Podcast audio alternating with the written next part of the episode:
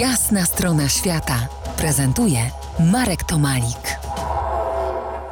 Wracamy do podróży Cezarego Skubiszewskiego, australijskiego kompozytora muzyki filmowej. Tym razem przenieśmy się na Bliski Wschód, skąd ja pamiętam bajkowy zachód słońca z widokiem na most na Eufracie.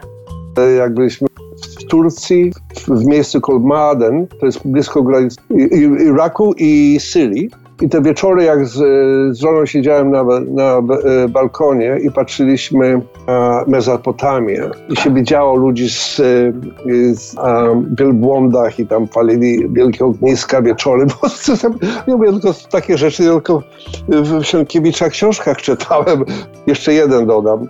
To było w Meksyku, to było blisko granicy Gwatemali jedyna akomodacja w, te, w, tej okolicy to była, że można było wynająć sobie e, klatkę taką dużą klatkę, żeby w niej spać, bo ze względu na zwierzęta różne tam niebezpieczne w nocy, to było niesamowite.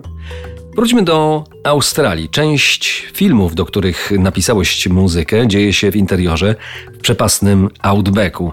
Pewnie nie jeden raz musiałeś zaglądać tam w towarzystwie ekipy filmowej.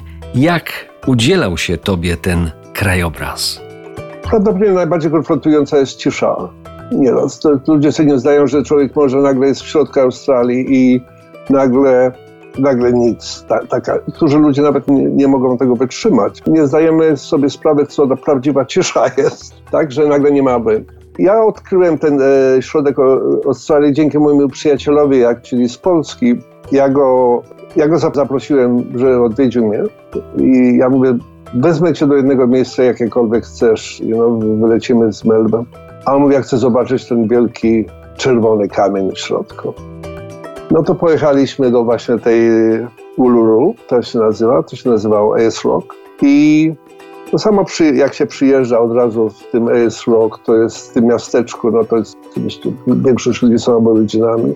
I dla kogoś, kto nagle był dwa dni przedtem w Warszawie i nagle się zjawia tam, to w ogóle on nie mógł uwierzyć. I potem je, y, zajmuje chyba z pięć godzin jechać samochodem z lotniska do tego Uluru i jedziemy i widzieliśmy no, stada dzikich koni, zapomnimy kangury, ale wielbłądów, bo tam e, w Australii jest ponad milion wielbłądów.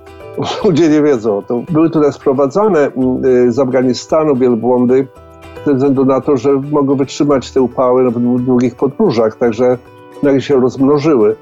Tak, wielbłądy na pustyni i dzwoniąca cisza w uszach.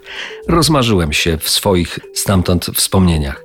Na kolejną część naszej rozmowy zapraszam za kilkanaście minut. To jest jasna strona świata w RMS Classic.